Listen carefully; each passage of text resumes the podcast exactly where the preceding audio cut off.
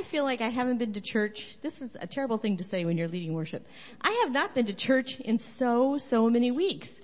And it isn't because I didn't want to be at church. We went on vacation and we attended church, but it was a, like Saturday evening kind of thing. And then um, a lot of things happened in the last couple of weeks, and I haven't been here, and I have missed being here. I have missed you. I have missed being with the congregation of the Lord's people. And church is such a very good thing. So welcome this morning. I am delighted to be here with you. I don't know if you know, probably most of you do, that we didn't have power most of this morning. And I am praising the Lord that He gave us back our electricity. So He answered prayer before we even started this morning. And you know what I believe? I believe He's going to answer more prayer. I think God is good and I think that we have an enemy who would love to take us down. Sometimes we get really tired, and I have been really tired in the last couple of weeks. Um, and sometimes you get to feeling old and you think you can't win the battle, but Jesus, He can win the battle. So let's praise Him this morning. Let's remember His word and let's give Him the glory. Bless you. Bless you. Bless you again.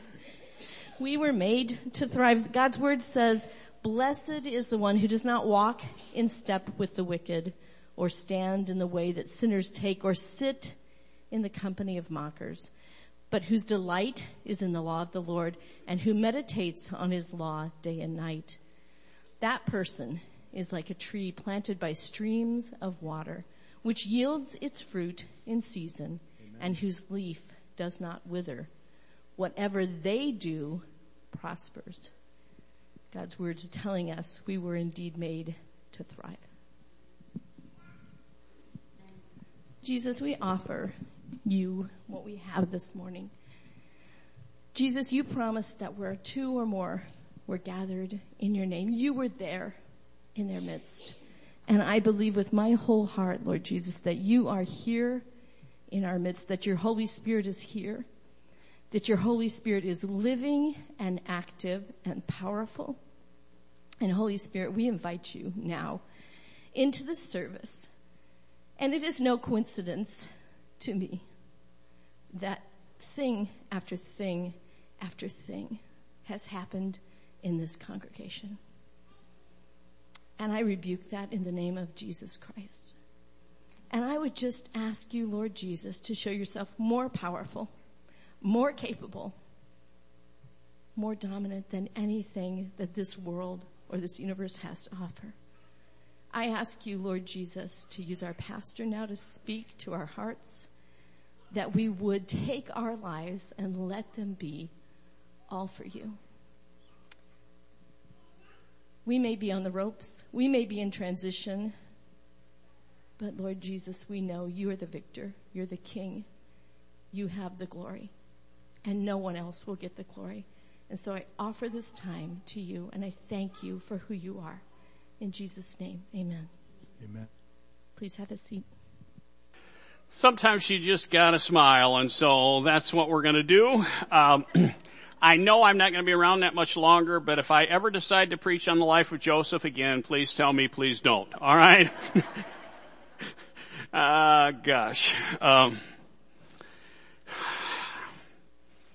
About six or seven, maybe eight weeks ago, a series called Success and Significance seemed like a really good idea.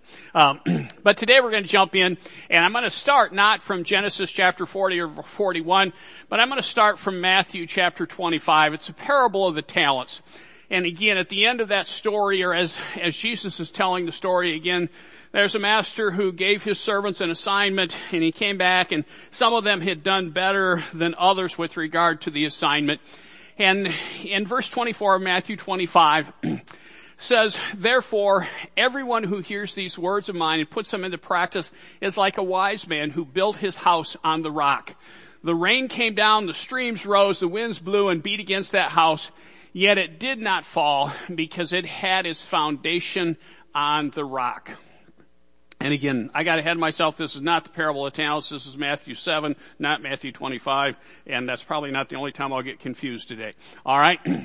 But anyway, from Matthew chapter 7, Jesus is teaching uh, about building your house on a good foundation. Verse 26, but everyone who hears these words of mine and does not put them into practice is like a foolish man who built his house on sand.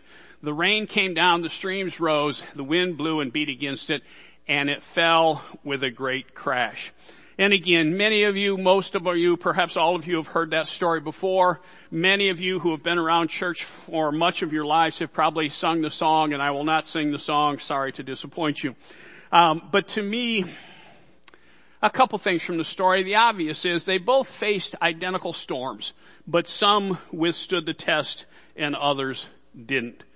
And if you think about just those few verses for just a moment, I would think few of us set out in life and say, oh please, Jesus, help me be a foolish builder. Was that anyone's prayer? Uh, I know if I had a choice, I would aspire to be a wise builder. So why would anyone choose to build their house on a poor foundation? In some cases, perhaps it's easier. Um, I have dug footings before, and I can tell you digging in sand is generally easier than digging in solid ground. Sometimes it may be initially um, less expensive. And sometimes it may just be ignorance. They may not understand that they're building in a flood zone and they need to take extra precaution. So my question is, if God is the rock, the solid foundation upon which we are called to build our foundation, what is the sand? What is the, the sand upon which we might build our foundation? I think of several things, and all of these are good things. There's nothing wrong. Sand is a good thing. If you go to the beach, I prefer sand versus rock. I, I've been on both types of beaches. I enjoyed the sandy beaches far more. There's a place for it. Just as some of these other foundations. Many of us are tempted, perhaps even inclined, to build our house on the foundation or build on the foundation of material things. We spend much of our lives looking to accumulate and establish a degree of financial stability. Sometimes it's other people. Again, I love having good family relationships and my family means a lot to me and they're important, but are they the foundation upon which I should build everything? And the same is true of friends. Those are valuable parts of the equation but what is the foundation upon which we should build? I suspect today's, excuse me, I don't suspect, I'm very confident that today's topic will touch very close to home for some of you.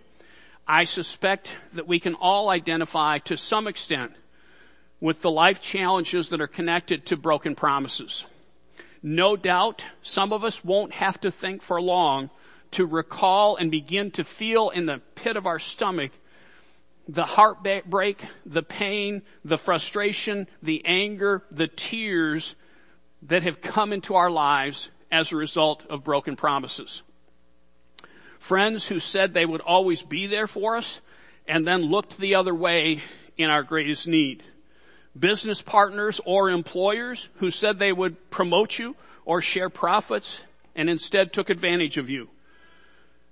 Parents who repeatedly made promises and then consistently didn't follow through. And perhaps some of us, excuse me, undoubtedly some of us have had those who should have protected us actually be the ones who caused us the greatest harm. As we've seen already in the story of Joseph, perhaps it's siblings, brothers or sisters who did not follow through on promises or who took advantage of us. Or perhaps for some of us it's children who promised to do better in school, who promised to stay out of trouble, who promised to do one thing or another, and then broke our heart and or lied to our face. I know it's real, but perhaps it's a marriage partner who pledged to be faithful and wasn't. Someone who stood on a platform like this and promised in sickness and in health, in riches or in poverty, and then said, I want out. Unfortunately, perhaps it's a fellow Christ follower or a leader who betrayed your trust, your friendship, or turned from the faith. Not to be a downer, but to be a realist. The bottom line is promises will be broken when they're promises from another person. Because at our core, we are human. But that's not the end of the story. And that's not the foundation that we're talking about building on. Just a quick recap. We've looked at several things already in Genesis chapter 37. Uh, we looked at the start of the story where Joseph, uh, again, as he dealt with his, as he dealt with his siblings, um, his father treated Joseph special because he had a unique relationship with him and his brothers were jealous. Uh, Joseph uh, perhaps showed some lack of discretion at times in telling his brothers about how he sensed God had something special for him. His brothers responded uh, by beating him, throwing him in a pit and leaving him to die, then having an attack of conscience, at least one of them did, and they pulled him out of the pit and sold him into slavery. That was week one. Then last week we looked at, again, Joseph has been sold into slavery. He's sold again to uh, an official in Pharaoh's court. Uh, he goes in, even though he's been mistreated by his brothers, he goes in and he is an incredibly faithful, devoted, gifted servant in Potiphar's house. To the point that Potiphar puts Joseph in charge of everything. Scripture says the only thing Potiphar worried about is what he was going to eat. And that was prepared for him. Everything else was up to Joseph. The story went on and remember that Potiphar's wife uh, began to hit on Joseph. He resisted. She falsely accused him of sexual assault and he was thrown in prison. That brings us up to today. While he was in prison, we looked at briefly last week, while he was in prison, again, unfairness, his brothers treated him unfairly, sold into slavery, it's just not right does right in his master's house and he's falsely accused and thrown into prison. Now, as I've said, based upon my flawed personality, at some point I would have copped an attitude and just said, this just isn't fair. I'm just going to sit here in my corner and pout. But Joseph kept doing the right thing while he is in prison. He, after being mistreated so many times while he's in prison, he continues to do the right thing to the point that eventually he's basically in charge of the prison. He's still a prisoner. He's still in a foreign land. It says repeatedly, God blesses him. God provides for him. As I've said repeatedly in this series already, to me, if God blesses me and provides for me, I expect to no longer be a slave. I expect to no longer be a prisoner. But God blesses him in spite of still being a slave. God blesses him in spite of leaving him as a prisoner. But again, he prospers him in the prison and he's basically running the pr- prison with the warden just kind of overseeing everything and collecting a paycheck. So we pick up today in chapter 40 and again, just to kind of quickly touch on a bit of the story. While he's in prison, um, a couple of other members of Pharaoh's court get thrown into prison. the baker and the cupbearer. And they're, they're in prison and Joseph is taking care of them and all of the other prisoners. And one day he notices that these two officials from Pharaoh's court who are in prison, which again, he notices that they're kind of bummed out. Now again, I kind of, if I were in prison, I'd probably be bummed out every day. Uh, but he notices that they're bummed out and he says, hey guys, What's troubling you? And they both said, crazy thing, we each had just a freaky dream and it doesn't make sense to us and it's troubling us. And Joseph says, God, his God, the God of the Israelites understands because he's the one who gives us our dreams. He says, tell me about them. Maybe I can help you understand them. They each tell him the dream and Joseph says, and again, just imagine this in your, in your situation. The first one is the cupbearer. And he tells Joseph all about his dream. And, it, and Joseph says, you know, well, based on what you're telling me, what I believe God is telling me your dream means is that in three days, Pharaoh is gonna say, wait a minute, my cupbearer was a pretty good dude. I think I will take him out of prison. I'm pretty sure Pharaoh didn't use the word dude, but I, I just went there. Sorry. Pharaoh says, I, am going to restore him. And so Joseph tells him that that's the result of his dream. And the guy says, well, that's pretty cool. And Joseph says, you know, by the way, when this happens, would you just kind of put in a good word for me? Okay, that's a reasonable request, alright? So, can you imagine the baker after he hears this dream for the cupbearer? He was thinking, my dream was pretty much like that. It involved three things and stuff. You know, he has to be expecting something equally good. And so he, he turns to the baker and he says, well, now about your dream. And he kind of breaks it down and he says, in three days, instead of saying like he did to the cupbearer, Pharaoh's going to lift you up to your former position, he says in three days, Pharaoh's going to lift up your head. Excuse me? In three days, Pharaoh's going to take you out of prison and he's going to kill you. But, but, but what about his dream? and sure enough, it happened.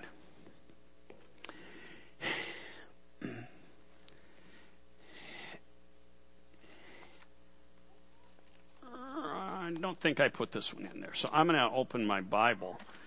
Uh, a couple hours ago, I thought we were going to do this a lot because we weren't going to have this to look at. But in chapter 40, verse 23, as I've told this story, at the end of chapter 40, it says, the chief, chief cupbearer, however, did not remember Joseph. He forgot him.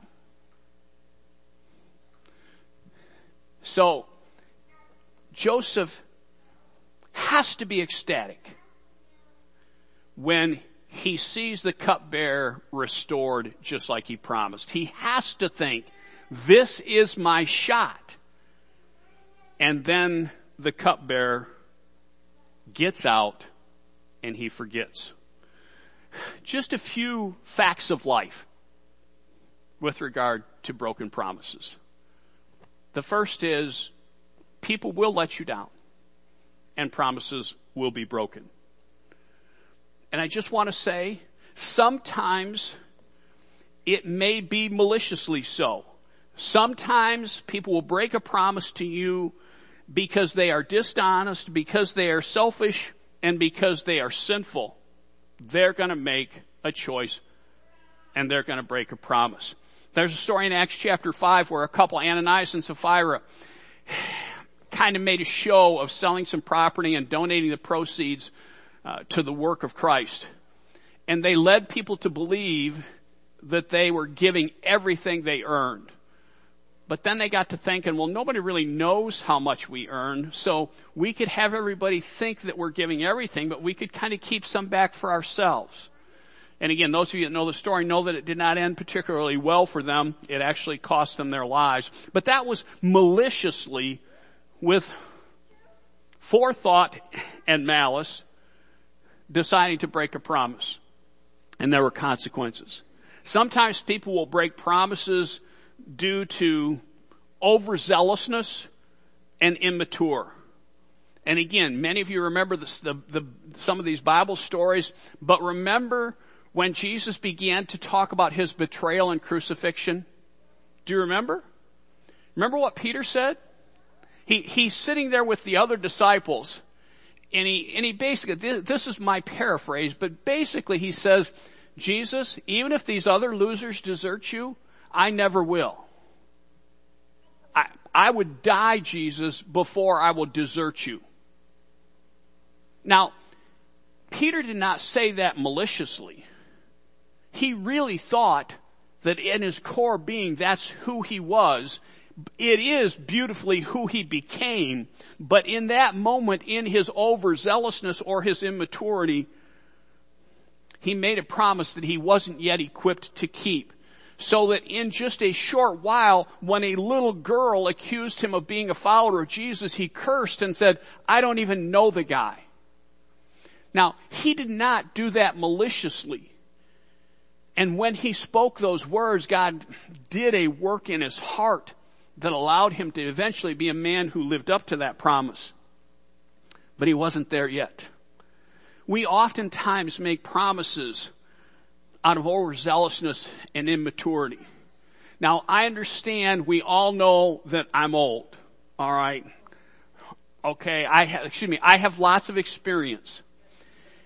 I have stood in situations like this on many occasions and led people in their marriage vows. Out of no disrespect for any of those couples, there have been numerous times where as they have pledged their vows, I have thought, I know you mean that, but you don't have a clue yet. I'm at the head of the line. All right. 45 plus years ago, when Diane and I stood in Convis Union United Methodist Church before friends, family, and God, and I said, in sickness and in health for rich or for poor, I didn't have a clue. I meant it. I didn't yet know what it meant. And so that was not, had I not been able to keep those promises, that was not malicious intent. It was just being clueless. And then sometimes people will break a promise, what I would say innocently. When I read that, now again, I love hindsight. Generally with hindsight, I can be really, really smart. You know, I, I'm just saying. With hindsight, I would have understood and known and adapted to all the nonsense that's going on today. I would have understood that all the practice I did yesterday setting up a speaker out there wasn't going to make a bit of difference today because it wasn't going to work anyway. I, with hindsight, I would know that. I wouldn't have expected it to work. So it's easy for me to be critical of the cupbearer. Here, Joseph gives him hope in his darkest hour that he's going to be restored. And how could that guy so disrespect Joseph that when he gets out of prison, he forgets about him?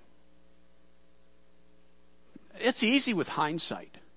But, but if you just stop to think about what had to happen in the life of that cupbearer when he was released, and he immediately had the opportunity to reconnect with his family, to reconnect with all that he had missed out on. It's not unreasonable nor is malicious to think he could have easily been so overwhelmed by all of it that he just plain forgot and broke the promise in what I would say innocently. My takeaway, my encouragement is when this happens, when promises are broken, don't overreact and don't stop trusting. Because Joseph had been burned time and time again. If he had allowed himself to be consumed with skepticism or overreacted, when in a few years Pharaoh began to make promises to him, he could have easily said, yeah, I've heard that before, go fly a kite. He didn't go there and was allowed to experience some incredible things.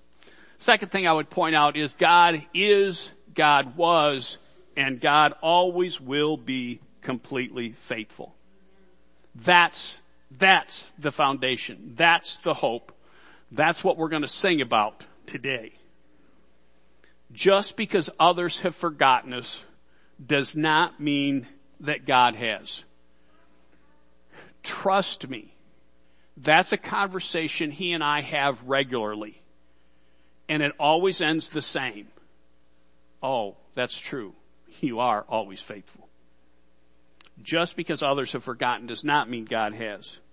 Just because I have not been faithful does not mean that God is not faithful.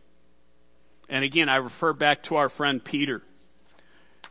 We talked about his failure, but I refer countless times over the years to John chapter 21 and his restoration after the resurrection. When Jesus met Peter by the lakeside and restored him to fruitful service that changed history as it transformed Peter into a restored promise keeper who literally did die for the cause of Christ. It is crucial for me to remember that just like Peter, even when I blow it, God's faithfulness does not change. He is, was, and always will be completely faithful. Whether with my puny little mind I can see it or not, it does not change it, the truth. I just want to hit a couple things.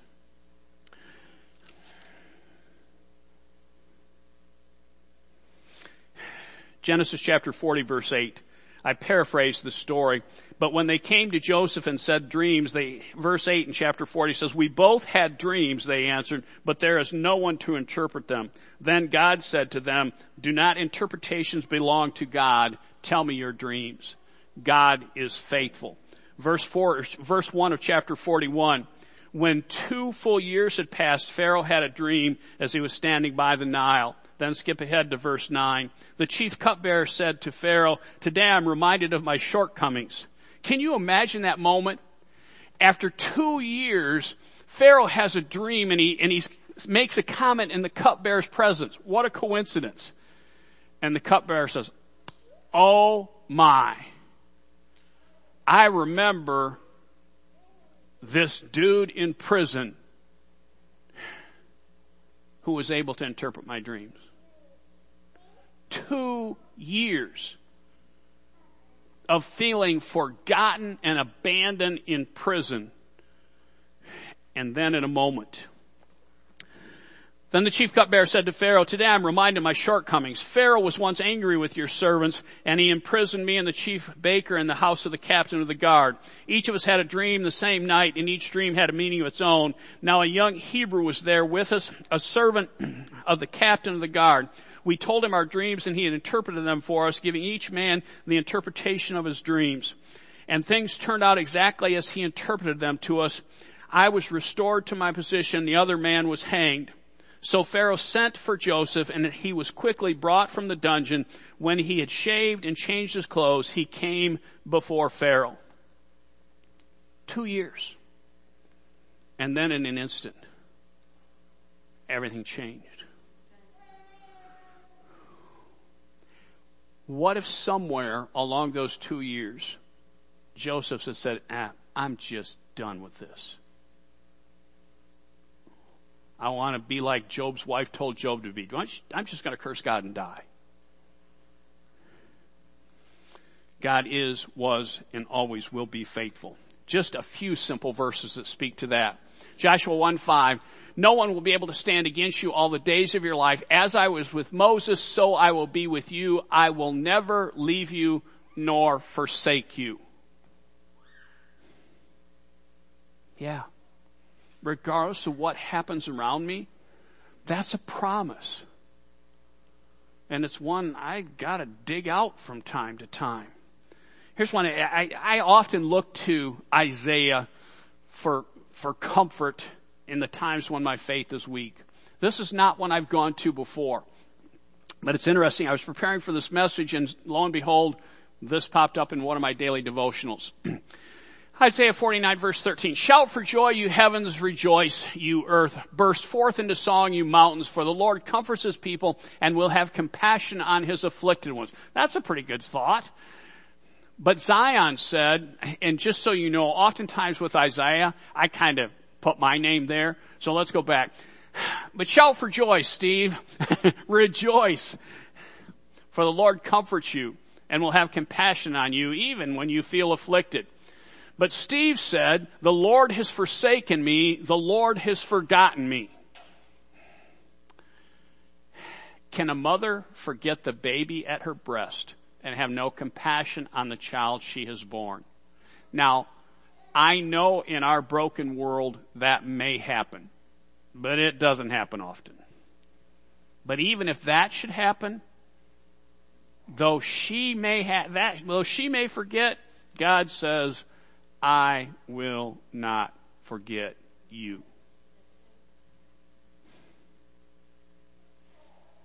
God says that to us.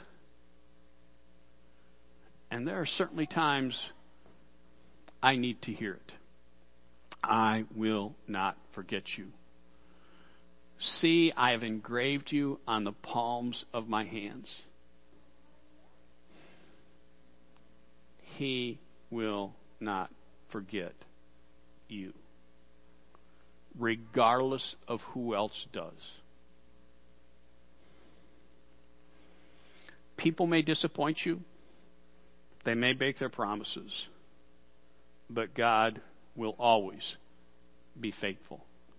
Is, was, always will be. And then finally, God expects us to be faithful and faith filled. Now here is where I started Matthew 25.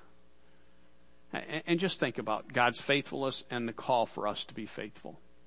His master replied, Well done, good and faithful servant. You have been faithful with a few things. I will put you in charge of many things. Come and share your master's happiness. But just as he who called you is holy, excuse me, let me back up to that. Apparently I cut that short because it goes on to say, well, let me just back up. I've talked to lots of folks as they approach the end of their journey. And I've talked to lots of folks who are serious, devout Christ followers. And I've talked to lots of folks who said, when I close my eyes for the last time, I want to hear, well done, good and faithful servant.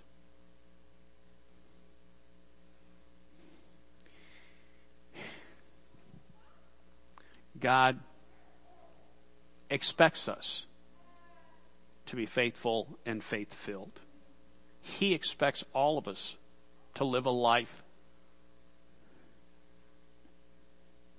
that lets us hear, well done, good and faithful servant. And I believe with my whole heart, God does not expect anything of us that He is not willing to equip us to accomplish. I, I have to believe that in the core of my being. First Peter, but just as he who called you is holy, so be holy in all you do. For it is written, be holy because I am holy.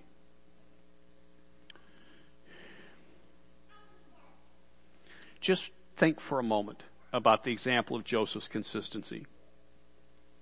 Somehow, I, want this. But somehow, with all that Joseph went through, he was able to not blame God when people let him down. Somehow, he managed to not stop doing right even when doing right did not eliminate his suffering. Personally, that's not an easy place to get to. And he chose to trust God even when his faith did not result in the removal of his afflictions.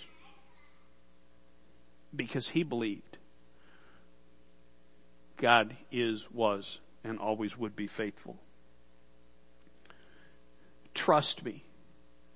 Without a doubt, I get it that it hurts when people break a promise.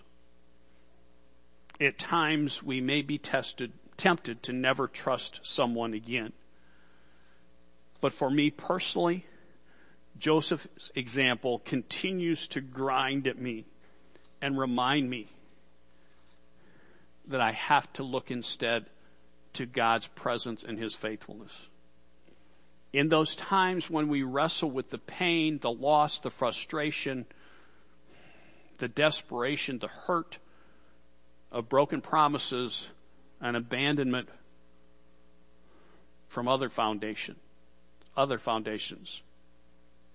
I just invite you to join me in attempting to look to God for comfort and strength. To lean into His faithfulness while at the same time striving to live faithfully in our relationships with Him and with each other. Would you pray with me?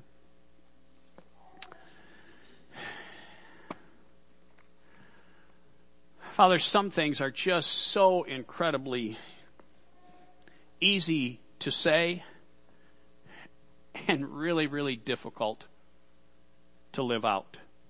And Father, I know, I know these people here, and I know there it is their desire to hear, well done, good and faithful servant.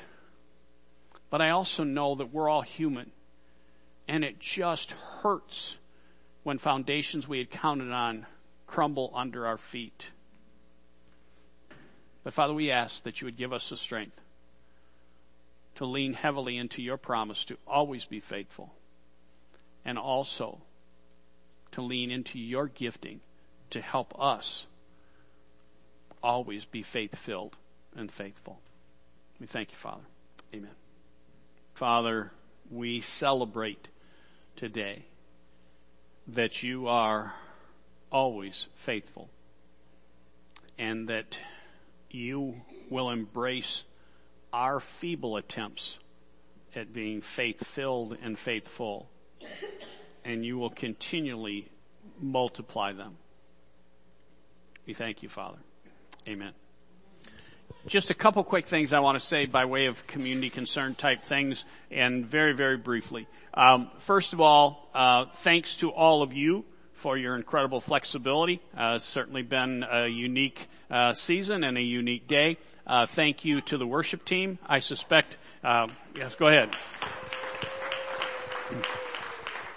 I suspect they join me today in feeling a little bit like a ping pong ball in terms of yes, no, yes, no, yes, no, and back and forth. Um, um, already changed my clothes several times today because I've been racing around like such a crazy person, but you didn't need to know that. Uh, the other thing I just want to say is um, please pray for the LBA. They have a meeting this Tuesday, and uh, they continue to wrestle with things uh, that none of them knowingly and willingly and intentionally signed up for, uh, but yet they continue Sweet. They continue uh, to work their way through it, and so as they continue to process succession planning along with everything else, um, they desperately uh, need your consistent, thoughtful, and focused prayer. So uh, those are the two things that I wanted to say. So, okay.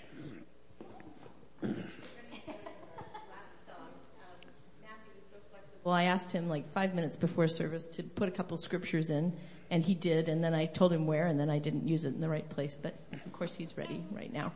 So the scripture in the last couple of weeks when I haven't felt very good, um, just reminded me of God's faithfulness and really goes with that theme of faithfulness in Psalm 42. It says, why, my soul, are you downcast? Why so disturbed within me? Put your hope in God, for I will praise him, my savior and my God. Amen. My soul is downcast within me. Therefore, I will remember you. Deep calls to deep. In the roar of your waterfalls, all your waves and breakers have swept over me. By day, the Lord directs his love. At night, his song is with me, a prayer to the God of my life. I say to God, my rock, why have you forgotten me? Why must I go about mourning, oppressed by the enemy? When I think of the broken promises, right? My bones suffer mortal agony as my foes taunt me, saying to me all day long, where is my God? Why, my soul, are you downcast? Why so disturbed within me? Put your hope in God, for yet, uh, for I will yet praise him, Amen. my savior and my God. Amen. And he will do those things again. As I was uh, being sick and being alone in the last uh, couple of weeks, it just was, I was reminded God will do it again. You know, there was a time when I was diagnosed with a cancer and uh, my doctor said to me, you have the big bad, and I won't repeat his other word because it's not for polite company, kind of cancer that, that may mean that your life is shortened. And I remember walking out of his office and the secretary's tears had, her eyes had tears in them as she's making an appointment for me to go to University of Michigan. And so when I don't feel good, I remember what God did for me. And I say, God can do that again. Right, and I remember when my family didn't have a home to live in and we moved all of our stuff into a friend's garage and we, as a family of six, couch surfed from home to home to home for six months. God provided. And so I remember God did that. And I say, God will do it again when I That's hit right. hard times financially. And so I just want you to remember when we're hitting hard times, whether they are emotionally or they're financially or their health situations, God is faithful and He will do it again. So just be encouraged. God is good and He will take care of us as individuals. He'll take care of us as a church body. Amen.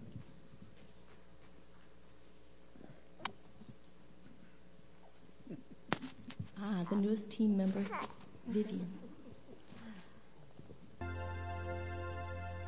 Jesus, we thank you. We thank you for the power. We thank you for the blood. We thank you for your glory and we give you glory this morning. Thank you for reminding us of your faithfulness and that as your people made in your image, we have the opportunity to learn to be faithful. Take us this week, Lord Jesus. Hold our hands through the week and help us to give you glory, to give you honor, to reflect you in the things that we do. In your powerful name we pray. Amen. Amen. God bless each one of you as you go through your week.